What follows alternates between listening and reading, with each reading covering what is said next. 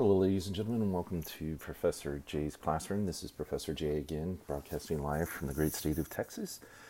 And again, we are going to go and look at today's news and talk about it from a rational conspiracy. rational conspiracy. Ugh, Freudian sleep there, right? Okay.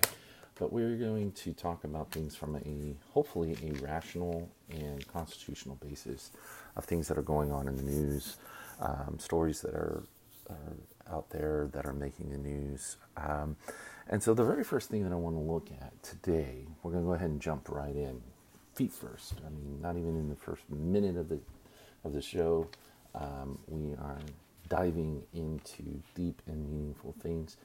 Um, I want to take a look at a story that came out yesterday. Um, I first read it on the Epoch Times, um, and the news wires picked it up. Uh, you can find it on Yahoo News, you can find it Fox News, you can find it all these things. And the headline reads Democrats warn Supreme Court to heal itself, quote unquote, or face restructuring. All right, well, let's talk about this for a second. All right. Um, where do we find the Supreme Court in the government? Where do we find the Supreme Court in um, in our Constitution? Well, if you look at the Constitution, okay, the Constitution is divided up. The three branches um, are the first to be mentioned. Article 1 is the legislative branch, Article 2 is the executive branch, and Article 3 is the judicial branch. And then you have Article 4, 5, and 6. Um, Article 4 um, deals with the minutiae of governing. Article 5 talks about the amendment process. Okay.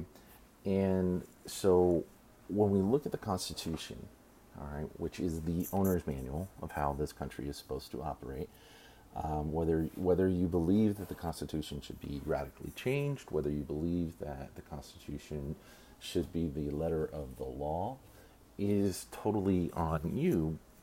But still, the Constitution, being over 230 years old, um, and the Constitution ultimately having been left basically unchanged for over 200 years.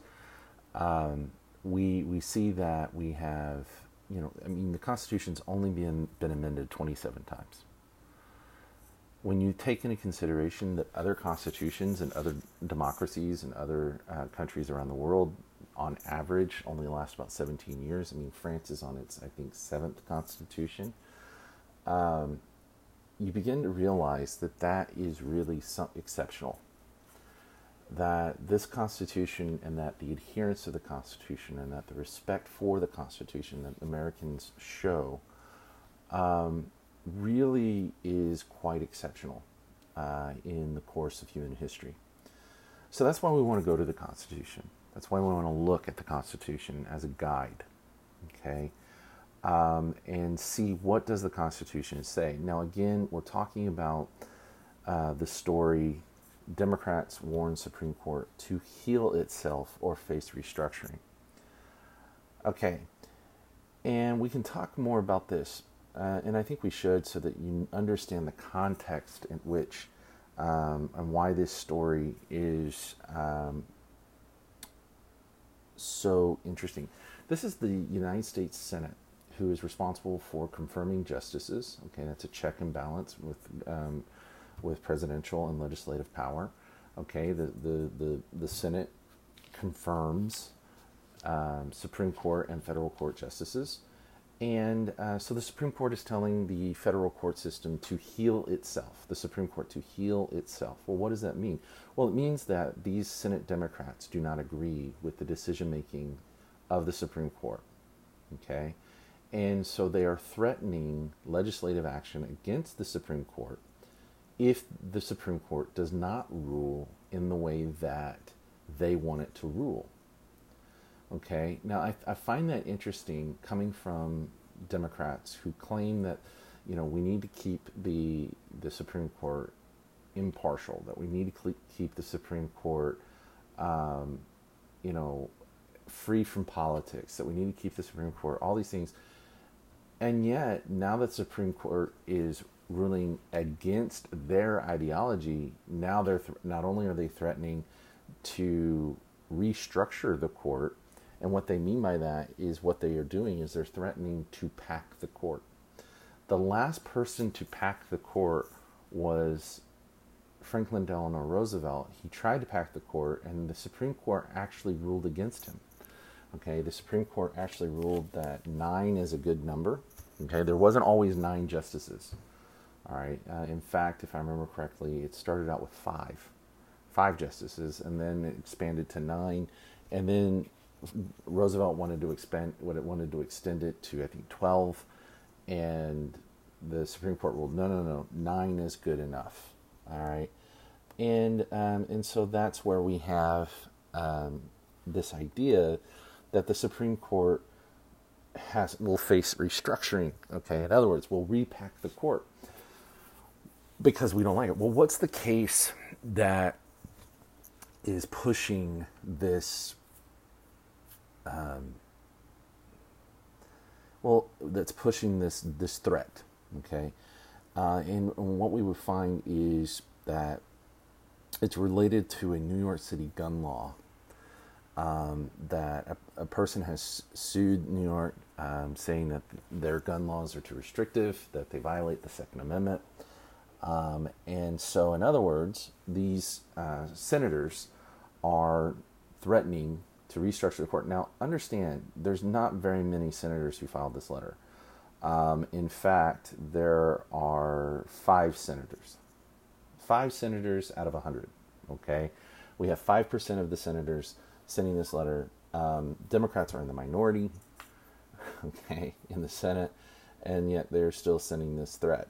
Okay, so let's, you know, it, we have Sheldon Whitehouse of Rhode Island, Richard Blumenthal of Connecticut, Mazie Hirono of Hawaii, Richard Durbin of Illinois, and Kirsten Gillibrand of New York. Now, Kirsten Gillibrand, you might know her name, she's running for president right now and not doing a very good job. Okay, she will probably uh, be bailing out of her campaign. I mean, if she's she's got a big enough ego, she'll probably hold on to Iowa, and then in Iowa she'll get you know pretty much trounced, and so uh, there you go. But he, here it is, and I think this is this is pretty interesting in the fact that this is the left's showing their cards because for a long time the left has used the courts to get their way. Now, have they gotten some good things out of it? One could argue yes. I mean, Miranda rights are pretty nice. You know, no, being made aware of your rights is pretty great. Um, being um, known, you know, having a, an attorney, f- forcing a state to give you an attorney if you can't afford one, that's a pretty nice right. Um, you know, there have been some things that have been done through the courts over the last uh, 60 years, 70 years that you could say, okay, that's that's pretty great, all right. Um, but there's also been some things that have flown in the face of the American people and of the Constitution. All right, uh, Roe v. Wade, for one, granting a constitutional right to an abortion where one did not exist, um, and, and, doing so under the, the guise of um, the right to privacy, which again does not exist in the Constitution. Now, you can say there's an applied right to privacy, but it's privacy against the government, not privacy against individuals. Um, you also have uh, the Supreme Court ruling against school prayer, um, inaccurately uh, using separation of church and state um, as their guideline. Again, going super constitutional, not using a strict constructionalist original intent in in um, interpreting the Constitution, going outside of the Constitution with its decision making. Um, in fact, Ginsburg, in some of her opinion, popular or majority opinions, has used international law, um, used law from other countries uh, to justify her decision making. So again, um, all of these things are, but now that all of these things are, you know, issues that conservatives and uh, strict constructionalists have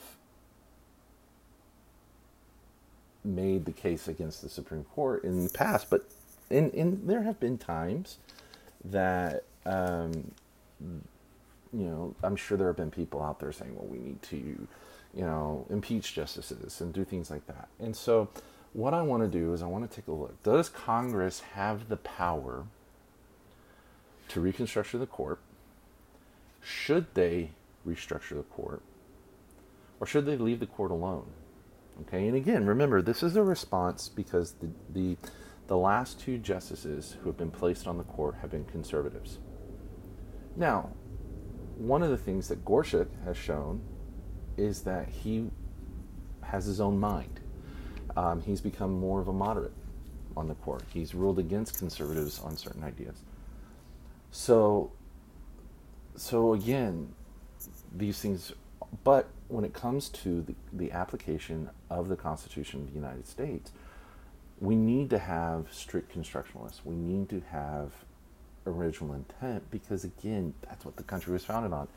And honestly, the, the Supreme Court could benefit more from sending laws back to um, the government of the states, sending laws back to the government of the federal government and saying, if you want this changed, do it yourself. Because again, they're not supposed to legislate from the bench, they're not a legislative branch.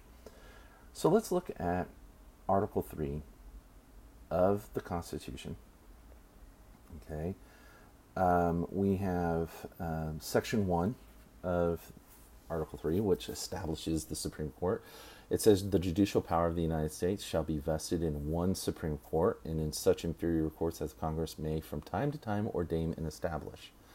The judges, both of the Supreme and inferior court, shall hold their offices during good behavior and shall, at stated times, receive for their services a compensation which shall not be diminished during their continuance in office. Okay, so this establishes the court. And here's what's interesting Congress may, from time to time, all right, from time to time, ordain and establish. All right. so, the judicial power of the United States shall be vested in one Supreme Court and in such inferior courts as the Congress may from time to time ordain and establish. Now, here's the interesting thing.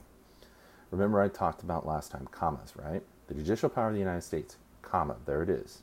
So the judicial power shall be vested in one Supreme Court, comma.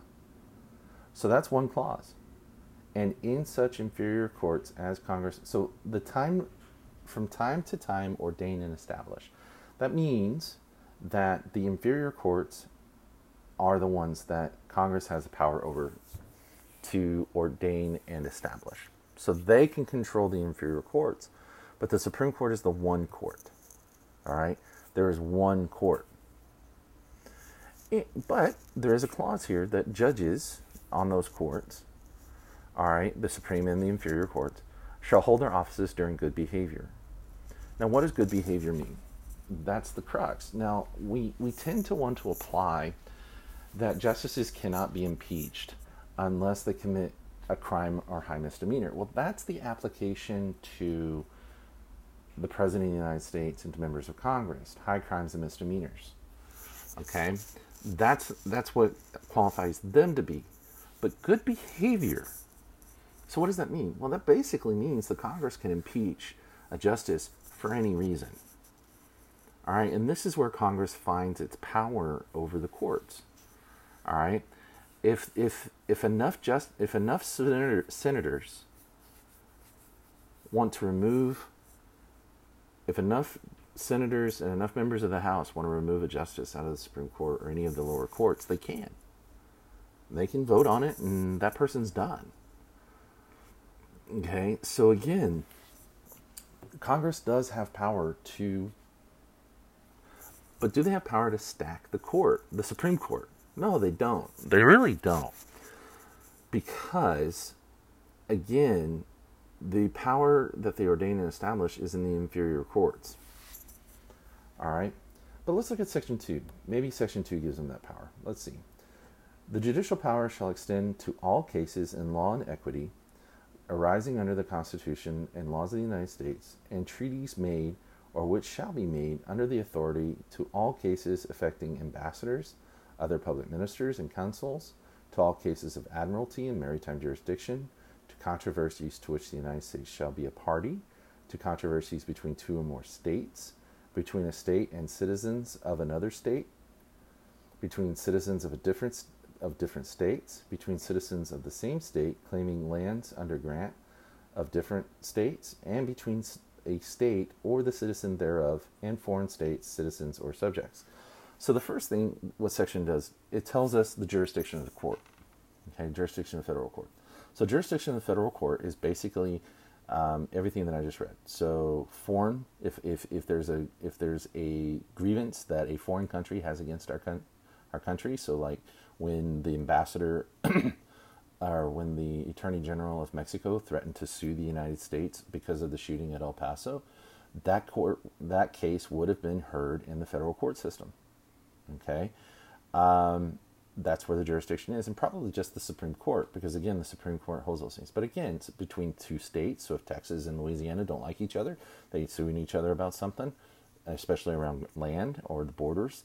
It goes to the Supreme Court uh, citizens of another state. So if a citizen is being charged with a crime but from another state and they're from a different state, that court goes to them. So again, these are all the jurisdiction. Um, it goes on in the next clause in, in all cases affecting ambassadors, other public ministers, and consuls, and those in which a state shall be party, the Supreme Court shall have original jurisdiction. In all the other cases before mentioned, the Supreme Court shall have appellate jurisdiction both as to law and fact, with such exceptions and under such regulations as Congress shall make. This is an in- interesting clause. This is section 2. What does that say? Well, okay. Foreign foreign court cases, original jurisdiction, Supreme Court. Okay? So if Mexico wants to sue us, it goes to the Supreme Court. All right, all other cases before mentioned, so the other things that were mentioned above, okay, cases involving citizens of a state, the application of the Constitution, blah, blah, blah. This is where Marbury v. Madison, this is where Marbury, okay, this is where Chief Justice Marshall found judicial review, okay, that they have a right to judicial review to determine whether or not a law is constitutional or an action is constitutional. All right, but I want you to understand look at the last clause of, or subclause of clause 2. And under such regulations as the Congress shall make. In other words, Congress determines the jurisdiction of the court and the lower courts. So, if Congress doesn't want the Supreme Court to have jurisdiction over a certain case, they can establish that law. They can establish that. They can do that through legislation. In writing of the legislation, they can stipulate what jurisdiction can hear any problem of constitutionality regarding that law. So if they know that in the lower courts there, there's going to be more favorability in that, then there it is. Now, where's the danger lie in this? Well, think about gun legislation. Okay? Think about gun legislation. Now, understand lower courts only have jurisdiction over their district. Federal district court, which is the next level that you have to go to before you can go to, you know, the federal appellate court of that district, all right, only has authority over that district. So Texas is under the fifth appellate district, okay, the fifth federal district. If Louisiana passes a gun law, or if if the Congress passes a gun law and says that all guns shall be taken away, blah, blah, blah, blah, blah, and the Supreme Court cannot have jurisdiction over this, well, then for Texas, if we sue, the lower courts will have jurisdiction. We go to New Orleans. If the justices in New Orleans overrule Congress, then only the states within the fifth district, which is Texas, Louisiana, Arkansas, I think Oklahoma, only the states in the fifth district will have that overruled. Every other state will. So you see what I'm saying? So there's a danger in not having the Supreme Court hear a case. And this is why the Congress very rarely uses this power, is because there is a danger in that not having a supreme arbiter that can that can dictate precedent, and that's the stare decisis or precedent is really the only power that that the Supreme Court has, and that's what we mean by um, legislating from the bench. Is because once they establish precedent, that is supreme precedent that overturns all other courts. Okay, so in other words, it holds sway. It's stare decisis. All other federal courts agree to uphold the Supreme Court's rulings on specific issues. All right, and that's why, even though the Supreme Court is only ruling on a specific state's case, that precedent applies to all court cases in all district courts. So again, um, that's what stare decisis means. So this right here in clause, the subclause in clause two of section two of Article three, and under such regulations as the Congress shall make, gives us it, it, can be dangerous if used. All right. And so we have to be careful in, in invoking that. We have to say, well, see, see, Congress can make. No, we have to be careful because remember, if it can be done for your side, it can be done for the other side. And so, in protecting the Second Amendment, we want to make sure that um, we can leave it to the Supreme Court. All right. And so that's why they're threatening the Supreme Court. That's why these Democrats in the Senate are threatening the Supreme Court with restructuring and with with you know all all this good stuff of of you know uh, packing the court with with favorable justices. Well, understand this: if you pack the court, you you're implying that you're hoping that this, the Democrats will take back the Senate. Because again, and that they'll hold the Senate in in forever. Because what happens when the if the Republicans ever take back the House and the Senate, and those seats open up? Now you have even a supermajority of conservative justices. So again, it's very myopic thinking. Well, we're going to pack the court with our justices. Well, first of all, you've got to get 60 votes in the Senate even to be able to do that. So it's very it's it's it's a very empty threat, and the court knows it. All right. If anything, when we look at when we look at this threat after we've examined more of Article Three, one of the things you'll see is its political posturing. Okay. Um, so, trial of all crimes except in cases of impeachment shall be by jury. Okay, here's where you get your jury trial.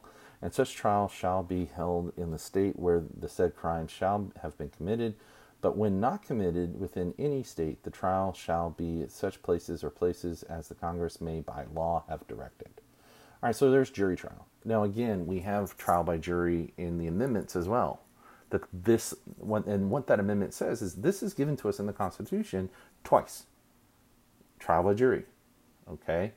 Both in the Sixth Amendment and in the Constitution. The Sixth Amendment stipulates that this right cannot be taken away. All right. So, all right. And section three. All right.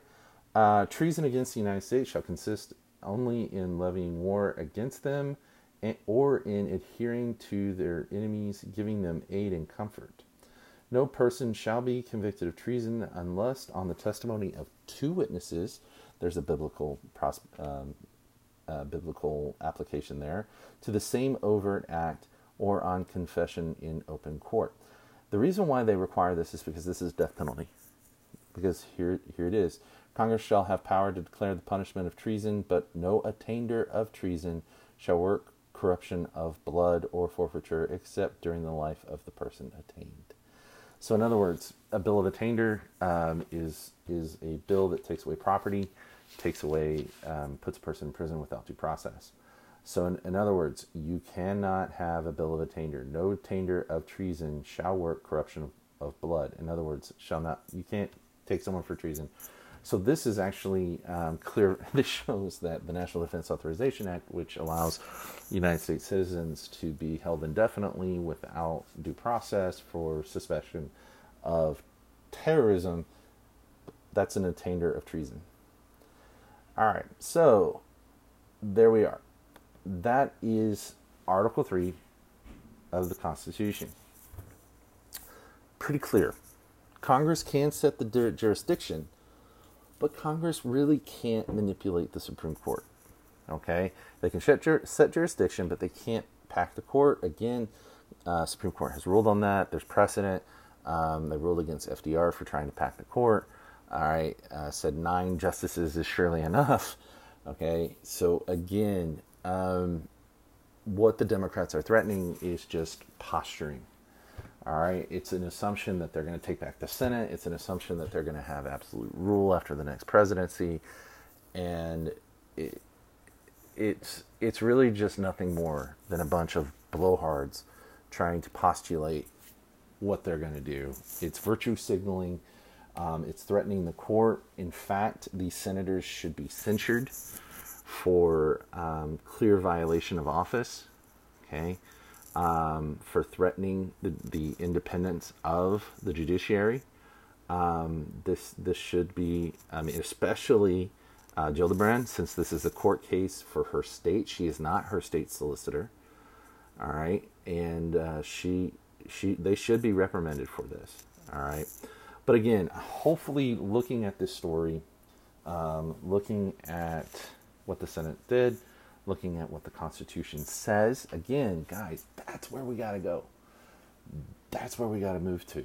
All right. When we, I mean, again, you can look at the Constitution, you can look at the plain wording of the Constitution. You don't have to get emotional. You don't have to get all riled up and angry. Because, I mean, uh, trust me, the story makes people angry. That makes me angry. How dare them? I mean, even me saying that they should be censured. I mean, that's an emotional response, but it's true. They should be because they're they're they're they're trying to influence the court before the court makes a decision. President Obama did the very same thing when he chastised the court during a State of the Union address for the decision on Citizens United, and then at the same time threatened them on um, the Obamacare decision. And all of a sudden, Justice John Roberts, Chief Justice John Roberts, switched at the 11th hour. And that's what I'm talking about. These threats can have influence on a decision, and we can't tolerate such travesties of justice. Because again, understand the way politics works. If one side does it, the other side will do it. All right? Well, you got away with it. You got away with it when you did it. You did it. Why can't I do it? You see what I'm saying? And that's what creates bad statesmanship. That's what creates bad blood in politics. And so, again, take it for what it is. It's nothing more than virtual signaling. It's the same reason why Jerry Nadler's incessant um, and the Democrats' incessant desire to impeach President Trump, even though Trump has done nothing illegal, Trump has done nothing objectionable. He has committed no high crime or, or misdemeanor. All right. He didn't perjure himself. He didn't commit obstruction because obstruction can't exist if there's no crime. All right.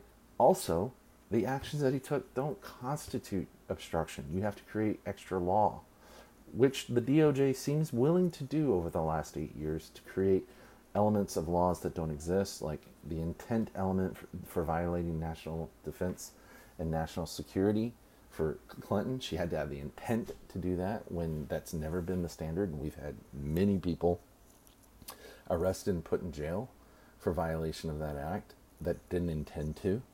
Okay? So intent was added there by Comey and the Justice Department for, for Clinton.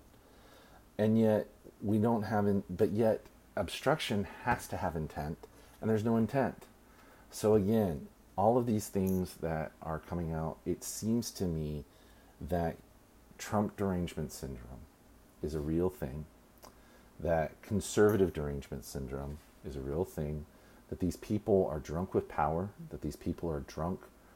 That many of them have never read the Constitution, and yet they claim that they are upholding the Constitution.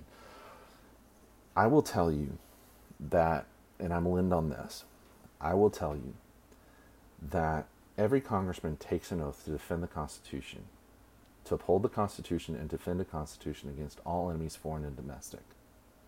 Every congressman, every senator, every president, every Supreme Court justice, they claim this. Okay. One, how can you defend something you've never read? you've never studied.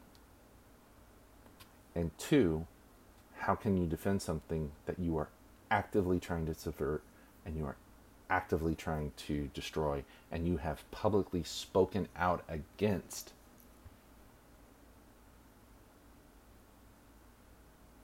That's a good question for you to ask yourself the next time you hear someone talking about the Constitution and someone belittling the Constitution, especially if they're running for president, if they're running for the Senate. That should be the first question. Have you ever read the Constitution? What does the Constitution say? If if if I were to run for office, one of the things that I would do in every single piece of legislation that I author or co-author, I would either add an amendment or I would have a clause in it showing where in the Constitution that I have the authority to pass such legislation. So something to think about. The Constitution, it's the owner's manual, tells us how this place is supposed to function, and you, and yet nobody ever reads it. I highly encourage you to. It doesn't take very long. We just went through the entire third clause in less than 30 minutes with commentary. Think about that. Have a nice day.